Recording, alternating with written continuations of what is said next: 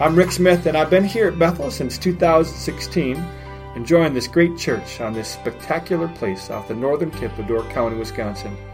This message comes from our Sunday morning service here on the island, and it's geared towards discovering what the Bible has to say to us in our everyday lives. So, God's blessing on you, and thanks for joining with us wherever you are today.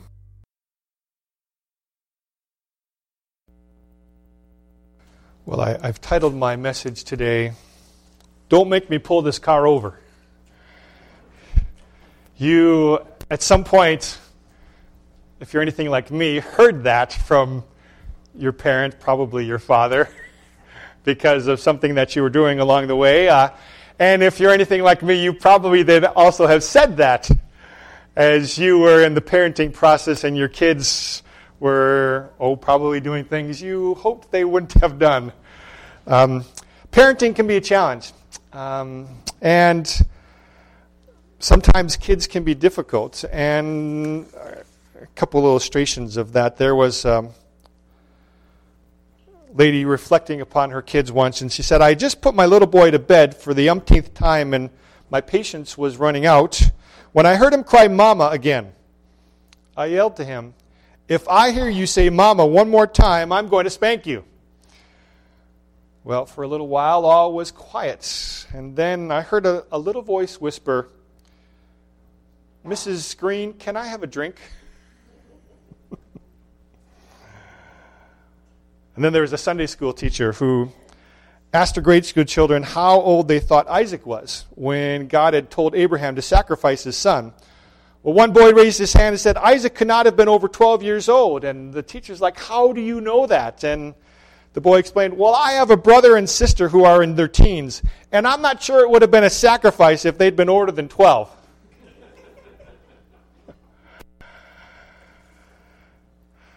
Children, they can be difficult. And, and sometimes they, they have this mind of theirs that this is how I'm going to live it out, and I'm going to do this no matter what you want. And and as parents, we try and guide them and direct them towards something else. And sometimes there's a conflict in how we do that. And uh, as we think through that in a parenting mode, there's also times spiritually that those things happen as well. That's people need to be spoken to because they're going in a wrong direction, in a wrong path.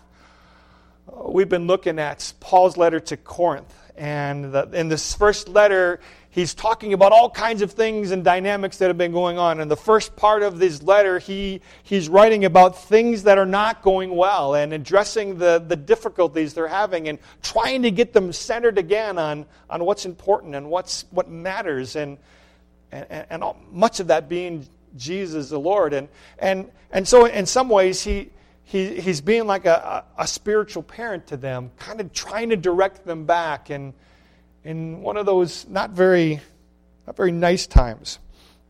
Uh, their quarrels about who they will listen to and, and follow lands them at odds with being centered on the most important things, and in particular, that being the Lord.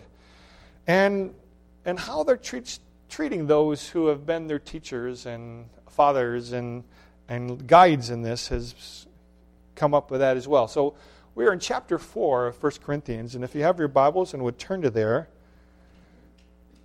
and as he continues talking with them, this is, this is what he writes. Well, this then is how you ought to regard us as servants of Christ and as those entrusted with the mysteries God has revealed. Now, it is required that those who have been given a trust must prove faithful. I care very little if I am judged by you or by any human court. Indeed, I do not even judge myself. My conscience is clear but that does not make me innocent. It is the Lord who judges me. Therefore, judge nothing before the appointed time. Wait until the Lord comes. He will bring to light what is hidden in darkness and will expose the motives of the heart. At that time, each will receive their praise from God. As Paul begins this part of his discussion, he continues to point out who it is that really matters in all of this. And, and as part of that, uh, understanding that the Lord Jesus is the center of this, sin of all of this, he, he begins again reminding them that those who even are teachers, who are guides in this, are servants or, or stewards, as it says. Um, household managers is how someone would describe it. Uh, and, and when we think about uh, what is a household manager or someone who is a servant or steward, what do they do? Well, they do whatever the master tells them to do, right? That, that is, it is not their decision about how many places to set if there's going to be a dinner party or what the meal is going to be. They are told what to do, they are given responsibility, and, and they do it. The direction comes from the master. And he's the one to whom all things will be judged, and, and, and how they do their job, he will assess. And if some of the other servants in the household are like, You're not doing that right, Paul kind of says, What you think doesn't matter. because it matters what one thinks, and that's the master. And, and ultimately, I'm responsible for what the master wants. You may not like it, you may have done it elsewhere, uh, some, some, in some other way elsewhere, but this is what the master is telling me to do. And and obviously, he's speaking about the message and the ways that they've taught them about what it means to be a follower of the Lord Jesus. And, and again, these conflicts that they're having, these quarrels between them of, of who's better than another. Apollos' name has come up again and again throughout this. And, and after Paul had begun the church in Corinth, Apollos came and, and helped them grow deeper uh, through his teaching. And so some people were saying, well, you know, Paul, whatever, but uh, we like Apollos. And, and there was divisions and quarreling among them about who they were going to listen to more. And, and, and Paul has been saying along, all along here, that's not the point. The point is, who are we talking about? Your relationship with God through Jesus, that's what matters. How you live this out to Him. And the reminder has been all along here that how Jesus lived and what he modeled and how he saves us is not the same way and wisdom that's contemporary society for them was saying this is what wisdom is all about. But be- because again, how did Jesus save? Through his death and crucifixion. And those who bring the message and talk about this, again, are only servants of the master as they go forward. I, I love that the verse there in, in verse 4 where he says, My conscience is clear, but that does not mean I'm innocent. Isn't that interesting? Because a, a lot of times we can go around thinking, I'm doing right, my conscience is clear about how I've approached a particular situation. And and as Paul does that, and his conscience is clear, but he reflects, but that doesn't make me innocent. Just because I think I've done it all right, it doesn't mean necessarily I did, that I did it exactly the way the master wanted me to. And I think there's, there's much for us to reflect on that, that if we think we got it right, remember who we're asking for the guidance and the direction from. It's not what the other servants around us think, but in the end, it's, it's the master. He's the one who is in charge. And, and so his advice is in looking at others do not judge before, before the right time to do it, but allow God to be the one that demonstrates for us and, and, and judges and, and gives his final determination on well done, good and faithful servant or not. There's this reflection that when the Lord comes, the things that are hidden will be visible. The, the, the, the secret things will be exposed for what they really are in our hearts and our lives and the ways that we approach others, it'll be shown eventually by God. And, and if He's telling a particular leader to guide in a way, who are we to combat that? Who are we to, to challenge that? Now, as I say that, sometimes these verses and passages have been used by leaders to, uh, to throw off any criticism that might be there, possibly legitimately.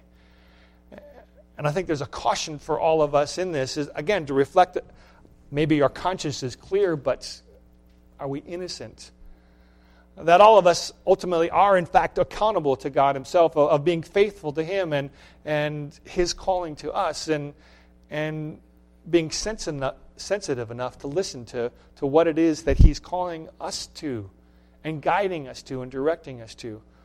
Whether it's in the, in the life of the, the church in particular or in our interactions with others in whatever may come by. How do we act? How do we live? Who's in charge? Jesus is in charge. And continuing to remember Him is foremost in that. And again, Paul mentions his, his uh, co laborer Apollos as he, as he moves on here.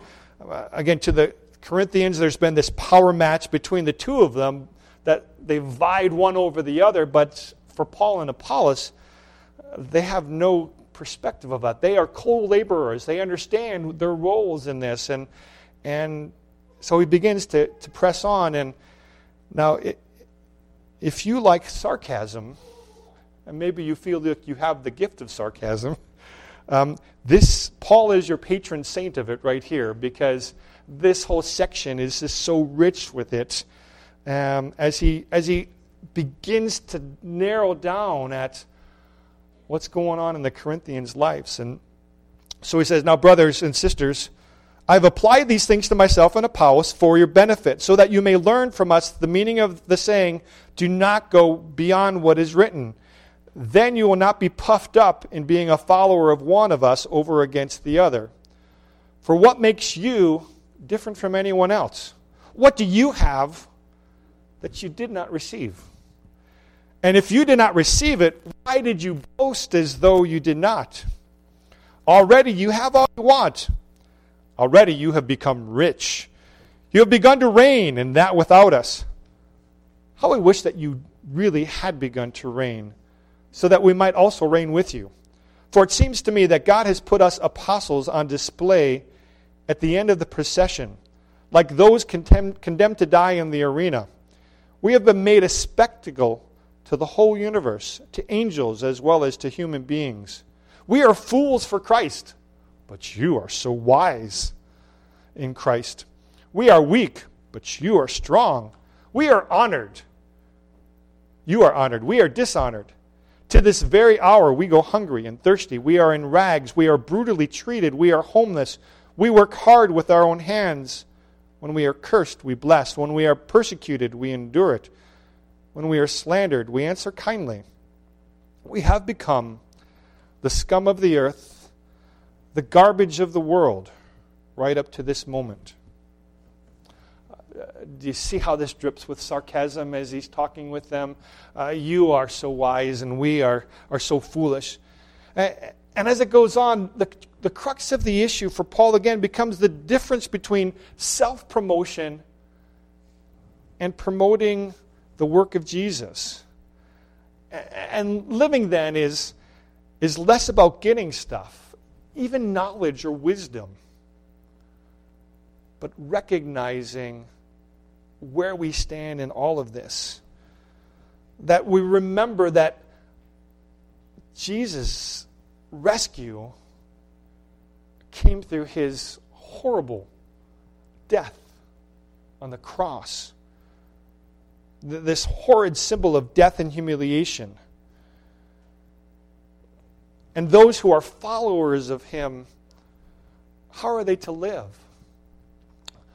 Paul says, Us apostles have become like those at the end of a procession. And, and in Roman culture, which the Corinthians would have been certainly very familiar with, that when when the armies went out to battle and to war and they came back after a victory, uh, there would be a whole parade that would come, apart, come, come along with that. Uh, he speaks of this again in 2 Corinthians in chapter 2 about a triumphal procession. And, and as the, the generals and the leaders and the and the those who served in the army go forth, there is jubilation, there is excitement, there's thrill. And at, at the end of the line are the prisoners, those who were captured, those who are not part of their culture and their life, but they have been defeated, and they are brought through, and they have a destiny. It is not a good destiny. Either they will be made slaves to those within the community, or they will be publicly killed and um, shamed in front of everyone. Paul says that's what that's where we're at. As followers and leaders in, in, in Jesus' church, this is our placement, our setting. The world looks at us and we look like fools to them, but we're fools for Christ. Our center and our orientation is not on lifting ourselves up, on being puffed up, on looking good in front of everyone, but serving our Master.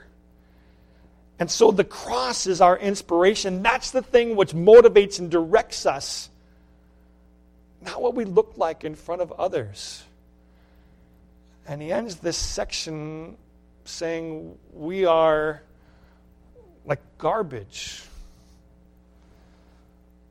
The scum of the earth, the refuse of this world. And, and this phrasing is as disgusting and dirty and nasty as you think it might be. Those who would work with waste systems and clearing stuff, that's the imagery he's bringing up. This is who we are in the world.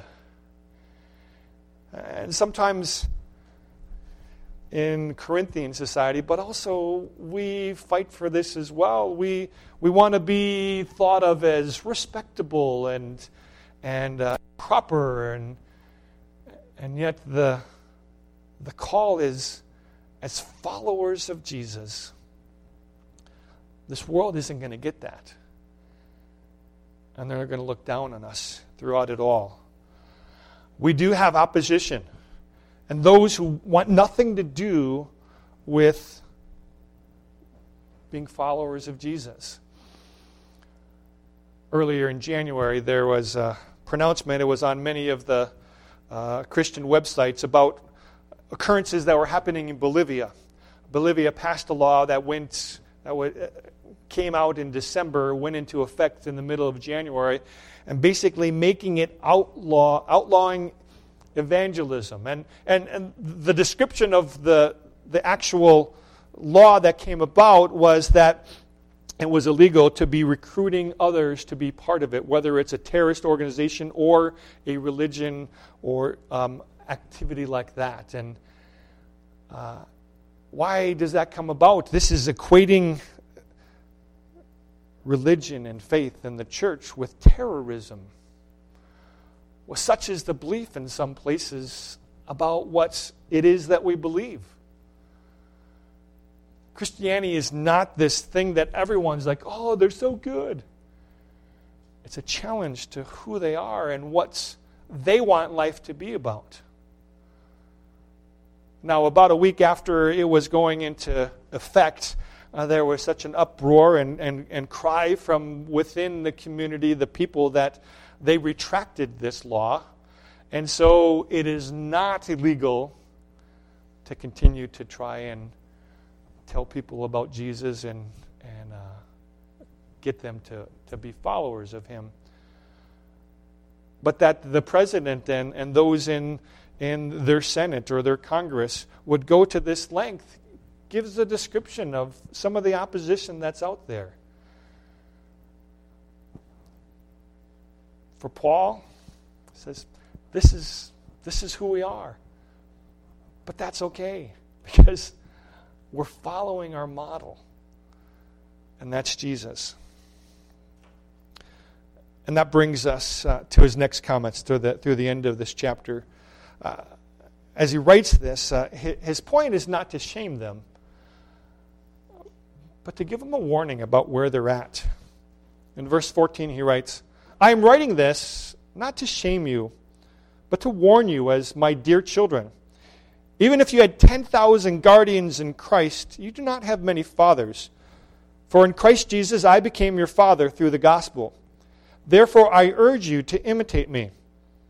For this reason I have sent to you Timothy, my son, whom I love, who is faithful in the Lord. He will remind you of my way of life in Christ Jesus, which agrees with what I teach everywhere in every church. Some of you have become arrogant, as if I were not coming to you. But I will come to you very soon, if the Lord is willing, and then I will find out not only how these arrogant people are talking, but what power they have. For the kingdom of God is not a matter of talk, but of power. What do you prefer? Shall I come to you with a rod of discipline, or shall I come in love and with a gentle spirit?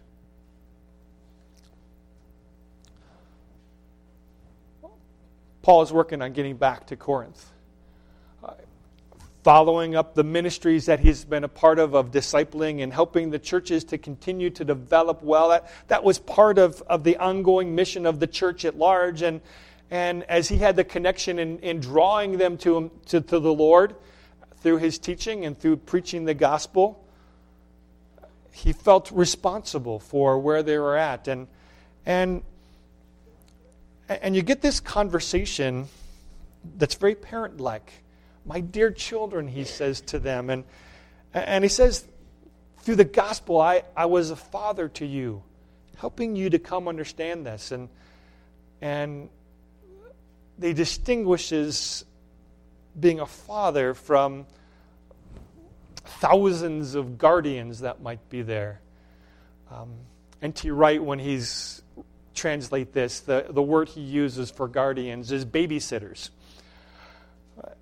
And what is a babysitter in the grand scheme of things? When we have a babysitter, when we bring a babysitter to watch our kids, what are we hoping for? Well, hopefully, no blood or fires. That's the goal. Get through the night without huge problems. But the babysitter does not come to teach, influence, and direct the lives of the children. That's the parent's responsibility, right? And, and so there are many that can help guide and, and, and be part of keeping things going. But who fathers us? And Paul says, I've been your father as I brought the gospel to you. And here's what I need you to do to remember the things that not only I talked about, but I lived in your midst imitate the way I lo- of, of life I lived, how many of us would be as confident of, of him of saying, imitate me. However I live, that's what you should do. Because this is what following Jesus is all about. But that's what spiritual fathers in our lives do.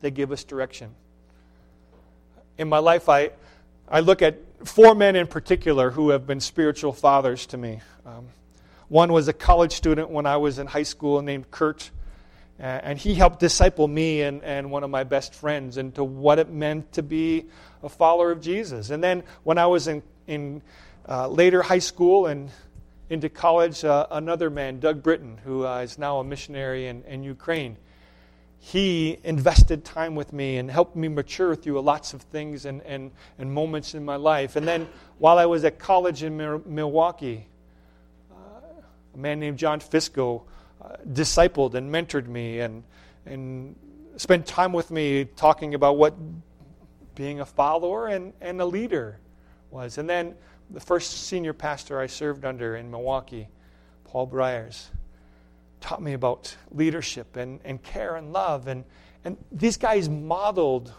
what it meant to be a follower of Jesus. But they also showed me how to live this. Now, believe it or not, with all four of these men, at some point, I ended up crossways with them.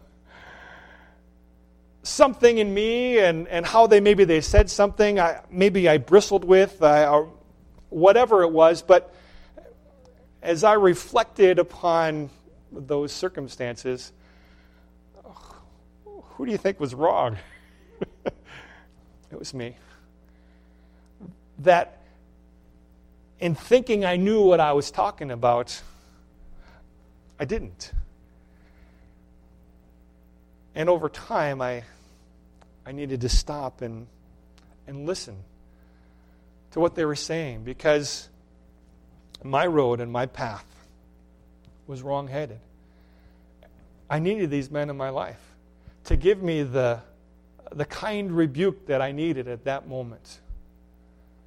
Uh, the, the care that I needed. Sometimes they weren't the kindest rebukes, to be honest, but sometimes we need to hear that. We don't like to hear it. We don't like to be told we're wrong and you're not doing this right. Sometimes we need, we need to hear that. Again, that verse 4 My conscience is clear, but I might not be innocent. It doesn't make me innocent.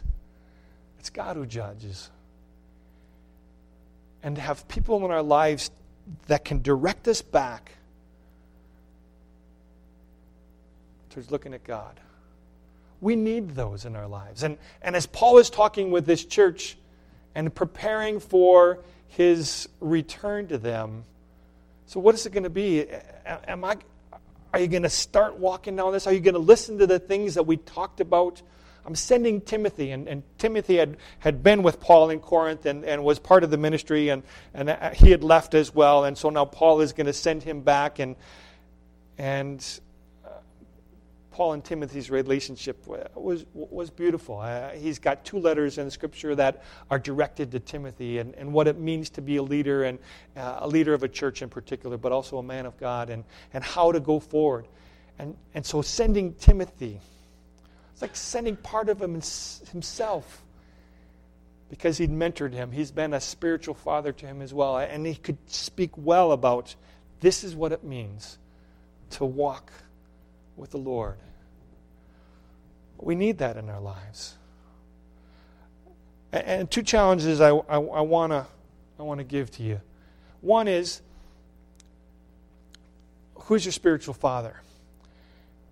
And what are some of the things that they lived out in front of you?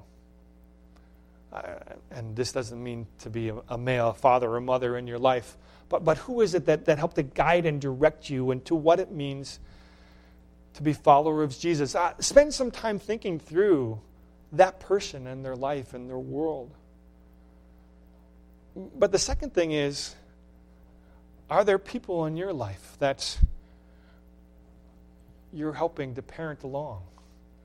that you're investing in them and, and, and talking with them and, and guiding them about this is what it means to be a Christian. So much so that you could say, imitate me. How I live, how I follow through these things. Because we, be, we need both of these things in our lives, don't we?